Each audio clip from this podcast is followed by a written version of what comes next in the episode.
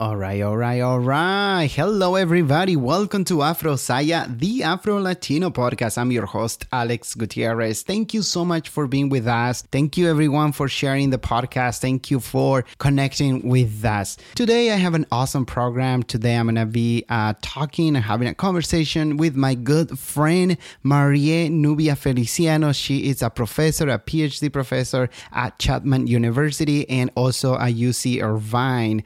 So, we going to talk about Afro Latinos. We are going to hear a little bit of updates on Puerto Rico. She is an Afro Boricua. She's an Afro Puerto Rican, and she's going to be telling us what's going on in the island, and she's going to keep us updated. Also, we're going to talk a little bit about what's going on in Haiti. We covered that last uh, last episode, but also Cuba. You heard about it. Cuba is hub. So I think the whole island's like the Caribbean. This is the Caribbean time. And guess what? Mimi, how do my other friends used to say, you know Mimi? So we're gonna have in August an awesome series of educational podcasts. Uh, we are going to cover the Caribbean and Central America. So you're going to be hearing the same format that we have a previous episode with Latin America. You're going to hear about Afro Latinos, but you are going to hear from the Caribbean and Central America. But that's happening in August. So stay tuned with Afro Saya, the Afro Latino podcast. Okay, without any further ado, let's begin with our podcast. And this is Afro Saya. Welcome to, Welcome to Afro Saya. Afro Saya.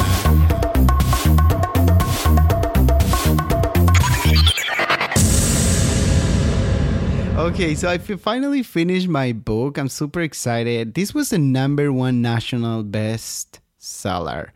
The book is titled Outliers and the Story of Success by Malcolm Gladwell. Really like it. Not to spoil anyone, but you will be uh, checking on your birthday every time you're reading this book. And um, I'm going to go for the next one, which is Blink. Yeah, that's my next uh, reading for these next two weeks. So hopefully I can have that finished before school year starts. So, okay, so a few weeks ago, we went camping with my husband and a couple friends. That was amazing. So, we went to Utah. The place that we went is called Kent's Lake Campground, which is part of the uh, Fishlake National Forest. Um, very nice place. There's three lakes. We were in lake number two. Uh, the lake was really nice. There's no internet whatsoever, so no power, electricity, no internet it was great. Like being away from all technology for a couple days was fantastic, honestly.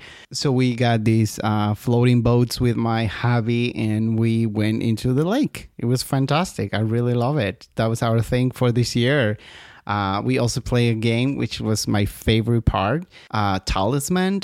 I don't know if you're playing. If you are into board games, that was one of my favorite games, and I almost won almost doesn't count, I know, but I almost. So it was exciting.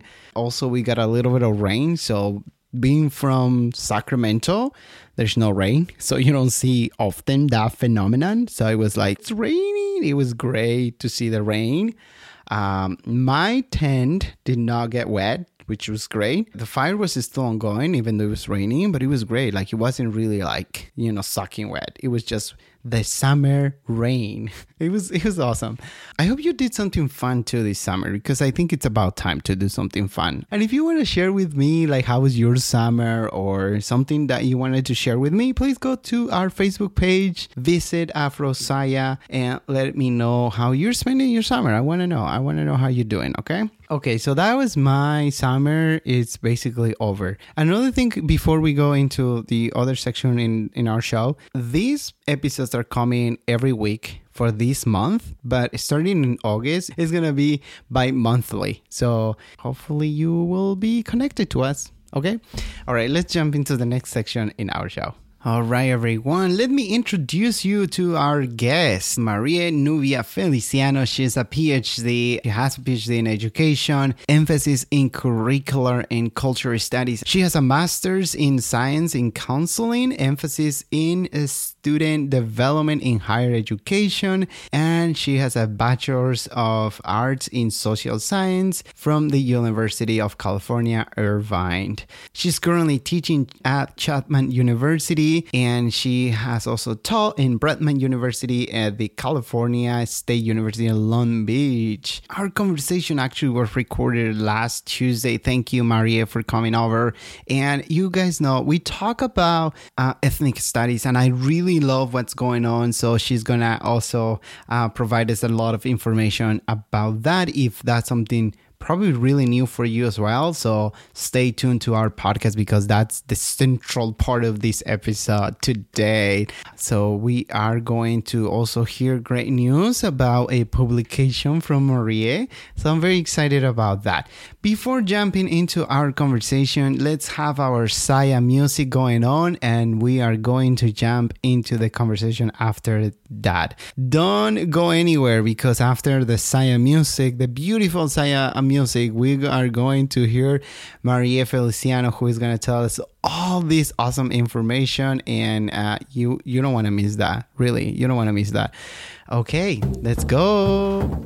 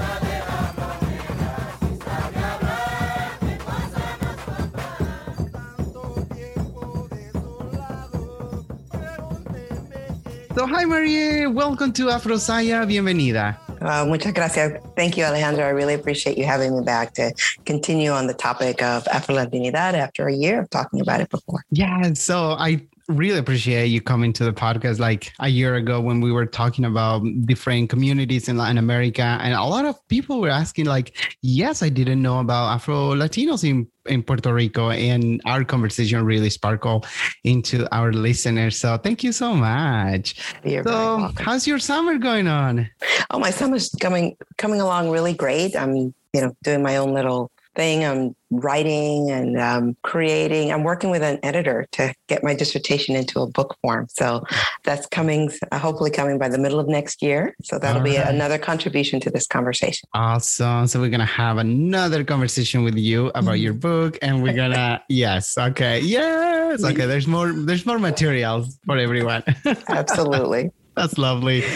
All right. So let's jump into our topics because, um, you know, this summer and summer always bring us a lot of conversations. And I think recently we, we, we, we know what happened in Haiti, uh, really sad. Um, but one of the things that I really like to bring about Haiti is because not many people know that Haiti was a colony or colonized by, you know, French and they fought against them. And the next chapter was so hard because they were paying back all the money. Like the whole story of Haiti is really crazy but the people here are very strong people, and I love that. So, uh, what do you think about the political situation? What are your thoughts about it? Oh well, it is. It's one of the first um, in the in the in this hemisphere of a freed black country uh, coming out of colonialism and, and enslavement. And so, yes, I don't remember when this began, but I think in the last 10 years or so, Haiti, or before, Haiti was charged with repaying France for the loss of income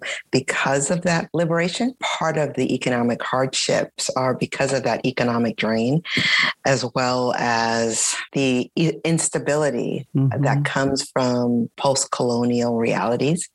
Uh, yeah. That the, the country's having a difficult time, and it is incredibly heartbreaking. I'm not too familiar with uh, the details of the history between the U.S. Mm-hmm. and Haiti, but I know the U.S. has had and still has hemispheric control and mm-hmm. influence over the area. So this may be informing the very careful steps that the U.S. is taking in responding to both what's happening in Haiti and what's happening in Cuba. Yeah, wow. It, it looks like this is the Caribbean time now. So I'm very excited for a few things going on, right? yes, exactly. Well, we, we're hoping for the best for uh, Haiti. Uh, you know, it's interesting as Bolivian because um, when we read statistics, usually, and I don't know how they do the statistics, but they usually say, you know, the poorest country in the Western Hemisphere, and it's like Bolivia and Haiti, always at the bottom. You know, I, I understand the limitations that we have because I grew up in a country that we have a lot of educational limitations. But overall, I think we were a very happy people. And I don't know if happiness will be in the ranking one day and then we can be at the top finally. But uh, yeah, Haiti is a very interesting country for me. So hopefully things will get better there. Uh, moving on, on to the next topic. Uh, so we both were uh, featured into the Sacramento Bee, which is a local newspaper here in the capital city of California. Yeah, and uh, that was amazing. Like, I think they put a lot of um, information linking to our conversations. And my question is, how do you feel about it? And um, yeah, what are your thoughts about it? Well, the article was really good. It did. Uh, Kim Bojor Guess. I think that's how you say her last name. She actually did, she did a really good job at reflecting the conversation she and I had. Uh, and one thing I want to say is that I really love the video of you discussing the issues facing Afro Latinos and how those issues seem to cross both the African American and the Latino community in general. We kind of exist in in those two worlds, and the social structures of health and policing mm-hmm. interact with us differently depending on where we're located. And so it, you did a good job at explaining uh, mm-hmm. that reality because it is it's it's difficult. I mean, uh, the article talked about that uh, police that that military person that was stopped by yeah. the um, police. by by the police, mm. and he was interacted with as mm. a black man. Yeah. And although he's a military personnel, and but he understands that he has to live in this world as a black person, and in the minds of the p- police, that mean that brings with it their understanding and their biases of the history of African American yeah. within that policing structure. You know, uh, us who are Afro Latinos, we come from a different starting point because of the cultural context. But once we're in the United States, stateside, in that structure sort of locks us in and that is how the institutions interact with us. So we have to figure out it's like, so what's going on? Why is it that they're you yeah. know, behaving this way or talking this way? It's like, you know, yeah. my hands are right here. I don't understand. Right.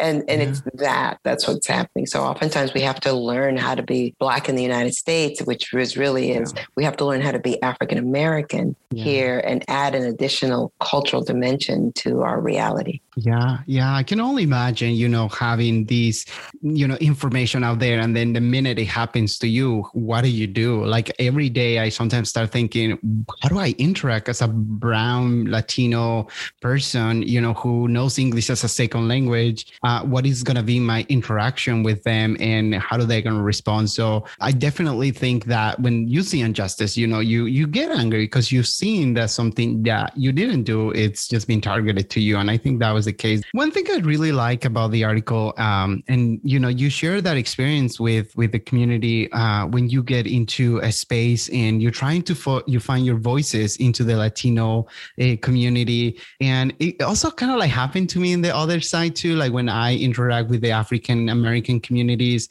you know, they ask me same things like, "How do you, you know, where are you from?" Like, you know, this is a space for Black people, and I'm like, "Uh huh, I know," and I get it in some points because the experience that we have it's very different, right? I cannot be an African American when I'm an Afro Latino, and being Latino is not being indigenous or mestizo because I'm also Black in the spaces, right? So I really like when you were explaining, you know, those music that people were asking you, uh, who your parents were, like, how do you learn Spanish when you're like, actually, uh, it's my first language.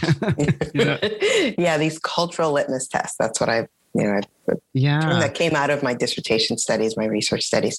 It's awesome. little check marks for of self-described gatekeepers, and okay. some of them may not even meet the standards that they're holding us up to, like being born in the country that uh, that their cultural group is from, not being able to speak Spanish, but they use those cultural uh, litmus tests on us mm-hmm. to check our validity and our legitimacy uh, yeah. for to for membership of a community that it's the only one we know. It's yeah. our only cultural orientation, and we're being asked to explain and prove and who are you? I mean yeah exactly like all of a sudden there's a gate. Yeah exactly yeah. like all these boxes that you have to start checking in yeah. How do you think this is changing if you think it's changing? Like i mean you know your experience and my experience which is very interesting you were describing something in the 1990s and we're in 2020 but in 2010 for me was the same experience that you were having. So i'm like when this is going to change? So what do you think? Well i think think, uh, at least in California, with the ethnic studies curriculum, uh, uh, the outlines, although very imperfect, and I know that there's sort of a division in in the committee itself of the crafting and the wording and everything else, but the fact that the reality of an ethnic studies curriculum as a requirement was something that was mm had in California was was a really important first step. And then yes, you you get the imperfections of you know what kinds of words and what whose histories and all that yeah. kind of stuff. And that's the stuff that we still need to work out. But the fact that we're going to have an ethnic studies curriculum in the state of California is important because these mm-hmm. types of conversations that speak to the realities of so many students. All of a sudden, yeah. the curriculum becomes relevant to them because they now get to see dealing with the content area and the topics. Yeah. yeah. They're now we're we're now in the state of California. We'll be able we have a broader array of examples and readings and all of that that will now be not necessarily required, but a viable option mm-hmm. that mm-hmm. will then tap into the realities and lived experiences of many more students. Yeah. We can talk about Neil deGrasse. He's a he's an astrophysicist. We can mm-hmm. talk about science by using he's an Afro Latino. I mean, uh-huh. yeah, and exactly. so right. So now we could see other kinds of people as we're talking about the content area. So it, the the the fact that people think that oh now we're going to have ethnic studies we're you know we're, we're going to move away from the, mm-hmm. the, the canon or the core curriculum it's like, no we're not i mean yeah. Yeah. it's as if only only whiteness can yeah. house this these these content areas and have it be legitimate and scholarly and like. It's like no no no no no no. There's genius and greatness in many many cultural groups and many many racial groups. We're now just giving the state of california's curriculum is giving educators the go ahead to include mm-hmm. them mm-hmm. as long as they map on to the big ideas that we want our students to learn and go away with. We're just making it more relevant. So I think uh, Afro Latinidad sits within that space. We can now talk mm-hmm. about the the Blaxicans. yeah. oh black, because there's so many in, in LA, especially. Yeah. There's oh, so many yeah. kids through marriage mostly. Um, because you and I are fortunate enough that we come from places like Puerto Rico is a place where people mm-hmm. like me come from. Yeah. We're not a blending of marriage where mm-hmm. it's like black and white or black and you know African American and Guatemalan, for instance, Mm-hmm. uh, or are African American and Mexican. African Americans are from the United States, and their history kind of is tied, is Mhm. not kind of, is tied to the uh, the birth of this nation Yeah. and Mexicans. They're from an, you know, they're from the country of Mexico. So this person is a blending of those two locations. Whereas I, speaking for myself, I am from this place that Yeah. already did the blending for me Mhm. that I now em- embody. And Yeah. so we could now talk about how the different compositions of people and Yeah. as we talk about the big ideas, and one of them is Afro Latinidad. So I'm really Yeah. looking forward to kids Okay. now having permission to talk about how how you know Japanese and, and African Americans or Mhm. Japanese and Mexicans or Yeah. or Punjabis and Mexicans. There's a history of so in LA of the Punjabi Mexican community. Those will be legitimate legitimized within this cur- curriculum Yeah. for to, for kids to every child to learn and for Yeah. Many kids to say, "Well, those are my parents." Yeah. so it's gonna it's gonna be great. It's gonna be great. You know, and they will literally listen because when you start saying things that they are seeing or they associate with it, they are like, oh, okay, Oh, yes, this makes like- sense. Yeah. oh, they're talking about my people. And now I have something to contribute. Whereas Yeah. before, always feeling like you're being put upon. Yeah. Yeah. I got to learn this. I learn Gotta learn another this, dead yeah. white guy, blah, blah, blah, blah. All of a sudden, Yeah. it's like, oh, wait, wait, what? They're talking Well, about. Mexican Punjabis? That. That's my grandparents. Wait, what? And so they, then they, they wake up because now the curriculum is relevant. And then at Yeah. that point, you can just slip in the content, the big ideas that you want them to go away with Mhm. within that context. And that's culturally relevant pedagogy. Yeah. And you want one thing I will say with it, I love this because I really feel like now things are changing because we have these very specific strategies that are going to take place in the US. And I think that could be something that in 2030 we could say, oh, Maria, this is what is changing. And I'm Yeah. super happy on that. Uh, it also gives the uh, people the autonomy of being part of the community. I remember back in Bolivia, uh, my generation became, you know, the advocacy of, of Black issues. And the older people now start feeling I can participate. So then I can go to the city council and just raise my voice and be part of it. So a lot of communities are saying we don't have participation of the Latinos or brown people, but this is the factor, right? So there's no in, in a conversation about who we are and what we are and, and why we are in the mix and the blending and all the stuff. And when that start cleaning up, now you can see better and you will be like, okay, there were you, right? Exactly. Yeah. Exactly. Oh, I love that. Yeah. yeah it's that acknowledgement that we are also here and that sort of gives the kids as they go through a curriculum like an ethnic studies curriculum the validation that you absolutely matter. It isn't just something they hear that it's something that they live and it's just like hell yeah. And yeah mm-hmm. i'm going to go to the city council and talk about Yeah. why the Hmong communities or there our students need to have a certain uh, they need to be addressed. Our our retention isn't as high and because I absolutely matter and my voice should be heard and they have to listen to me. So that's Yeah. that, that level of empowerment of the next generation that Yeah. really is in charge of creating a pluralistic, multicultural uh, Yeah. society. We need to do that. Yeah, yeah, and we will be uh, monitoring how the implementation is going on. So we will Yes. have more conversation on that. Oh yeah, yeah, absolutely. so, Maria, we wanted to know uh, how is the island of Puerto Rico doing? Uh, we know, you know, the island was hit really bad with the storm a couple years Yeah. ago. Uh, it was on the news everywhere. That was also the time that people were like, "What? Puerto Ricans are Americans? oh, come on, right?" So, interesting things. But uh, what you can update us on on the island, Puerto Rico. I love la gente Puerto Rico, mi gente. So, tell us how they're doing. Well, it's uh, it's man, the conditions are are tough. Uh, Hurricane Maria in 2017. That's what you were referring to. Yeah. Um, there were other hurricanes prior to that, but I think Hurricane Maria really did it was sort of like the final straw, and yeah. the infrastructure collapse. And then with the how global warming and, Mhm. and rapid climate change is re- being reflected in the Caribbean community, the the uh, the archipelago that is Mhm. Cuba, the Dominican Republic, Haiti, Puerto Yeah. Rico, the Virgin Islands, all of those.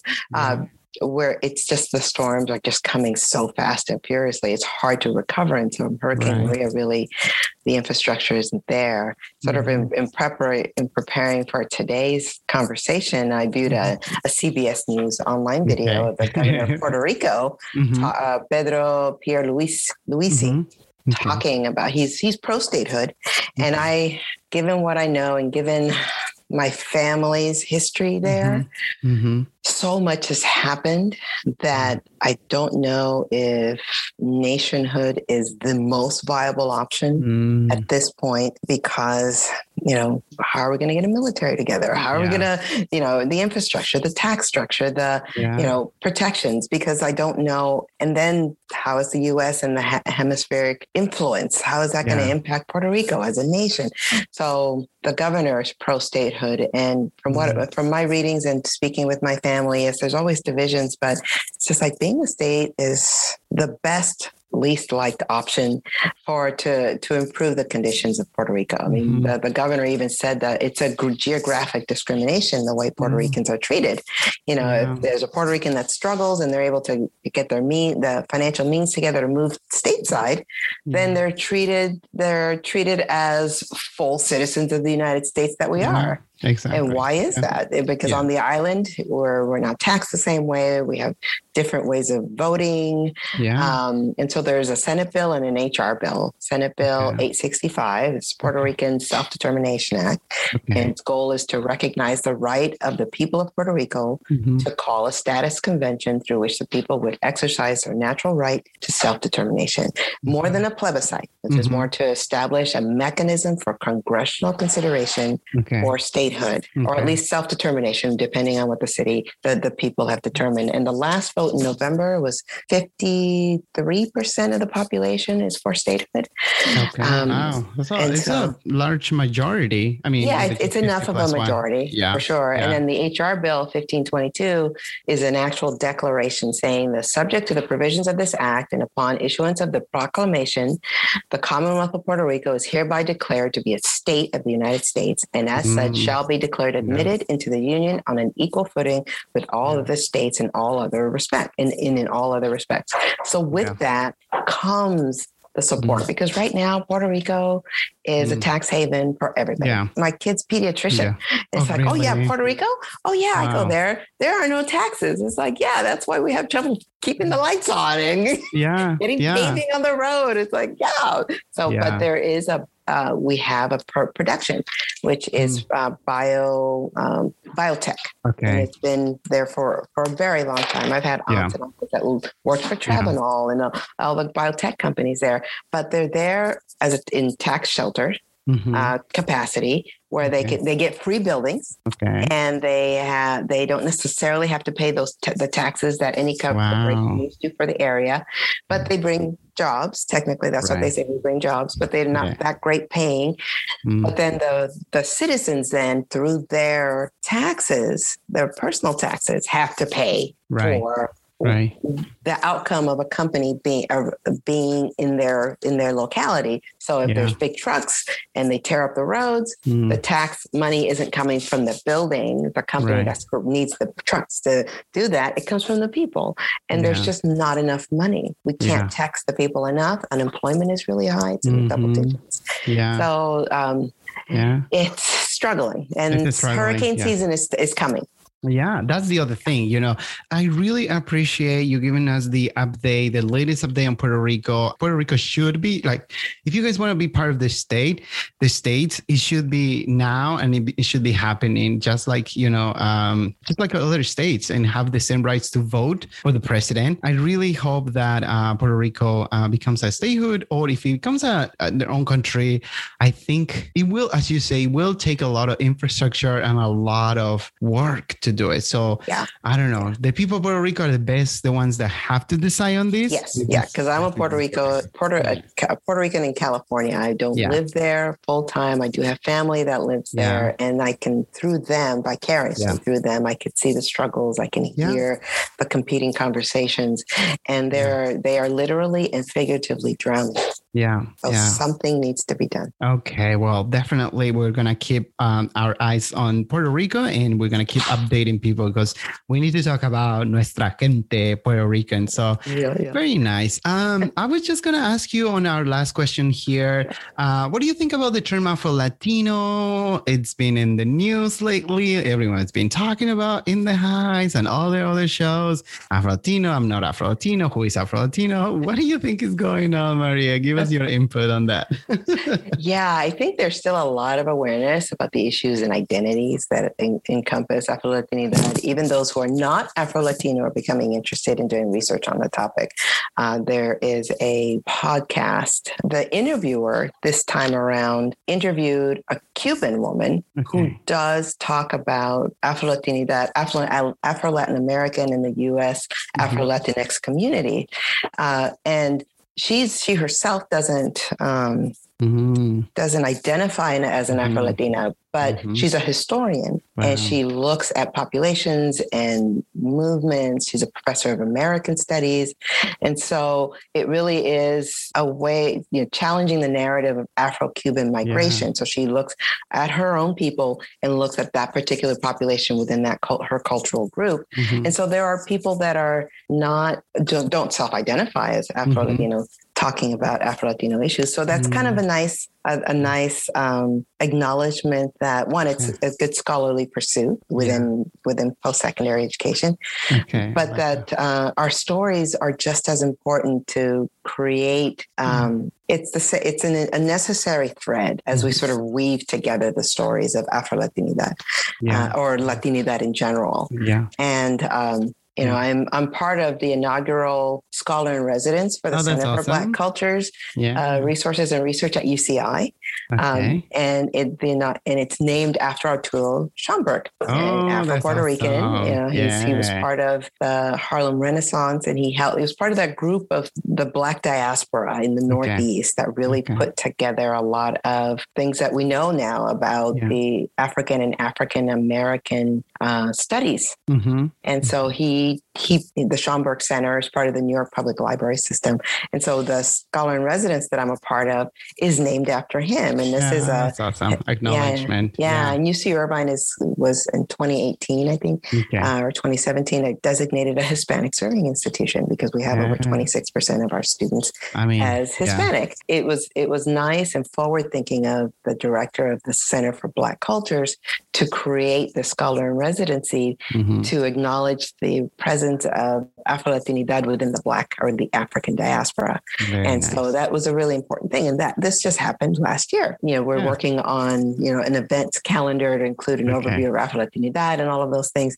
And so I think the awareness is there. And I Mhm. hope through a lot of the different academic and social Yeah. channels Mhm. uh, with uh, um, Latinos for Black Lives, Mhm. that's a strange, uh, I don't know, it's a, it's a strange positioning yeah. where uh, and i think you spoke about it in your in, Mhm. in the video as well it's like it's hard to say as Mhm. as a as a latino community Mhm. um, why we are now declaring that we're for black lives Yeah. when it's when it's actually a reflexive yeah. uh, uh, concern that we should Mhm. it's a concern for ourselves yeah. not for black lives that are outside of us exactly. so it's a strange um, so we're having that conversation is important and keeping it alive because Yeah. one of the things i mentioned in that article Mhm. is that you know habits are you know we Yeah. can quickly go back to old habits and it's just like Yeah. oh yeah latinos and yeah. you know yeah. these uh, Yeah. afro you know, the, the black latinos oh yeah they're part of our population but we're all latinos and, yeah. and I, I still see online puerto ricans posting Mm. i can't be racist my family looks like this and the only thing i could you know and there are all these little Yeah. different looking emojis and Yeah. all, and one time i responded it's like Yeah. wishful thinking yeah. because- Exactly. Yeah. because it's it is it really is yeah. doesn't reflect the reality of those of us that are we don't fit the stereotype or the Yeah. imaginary image of what a Latino is. So I really feel like academia will consolidate that idea of Afro Latinos here and will document that. And that's something that happens in a different way in Latin America. Uh, you know, when you want to raise issues, you usually do with the civil organizations or other nonprofit organizations. And that's how the awareness built. But in the US, it's usually from academia where it comes on on the other side. So I really like that. And I feel like it will be interesting to see where we are in, you know, five years, three years. Um, thank you so much, Maria, for coming thank- to talk to us. Um, Amazing you're very welcome. conversation. Of course, yeah. You're a great conversation partner. Oh, thank, Thank, you, you, so for having this podcast. Anytime you want to come, uh, we're here for you. Uh, we want to know about your book and you know your future plans. And yeah, so we know you're a professor at university. I've worked part time at Chapman and at UC Irvine, and uh, and that's where the scholar in residency is going to be at UC Irvine here in Southern California. Awesome. We're going to share your email address with the audience if they want to reach out to you, maybe some articles or some information that you want to share with them. That would be Yeah, fantastic. Yeah, they can reach me at menubia at gmail.com. I'm also at menubia at uci.edu. Mm-hmm. So whichever one is most convenient for people. We're going to put it on the notes as well for everyone to see it. Perfect. Well, thank you so much, Maria, again. And Thank this Leandro. is Afro Saya. So stay with us. Historia, conocimiento, identidad.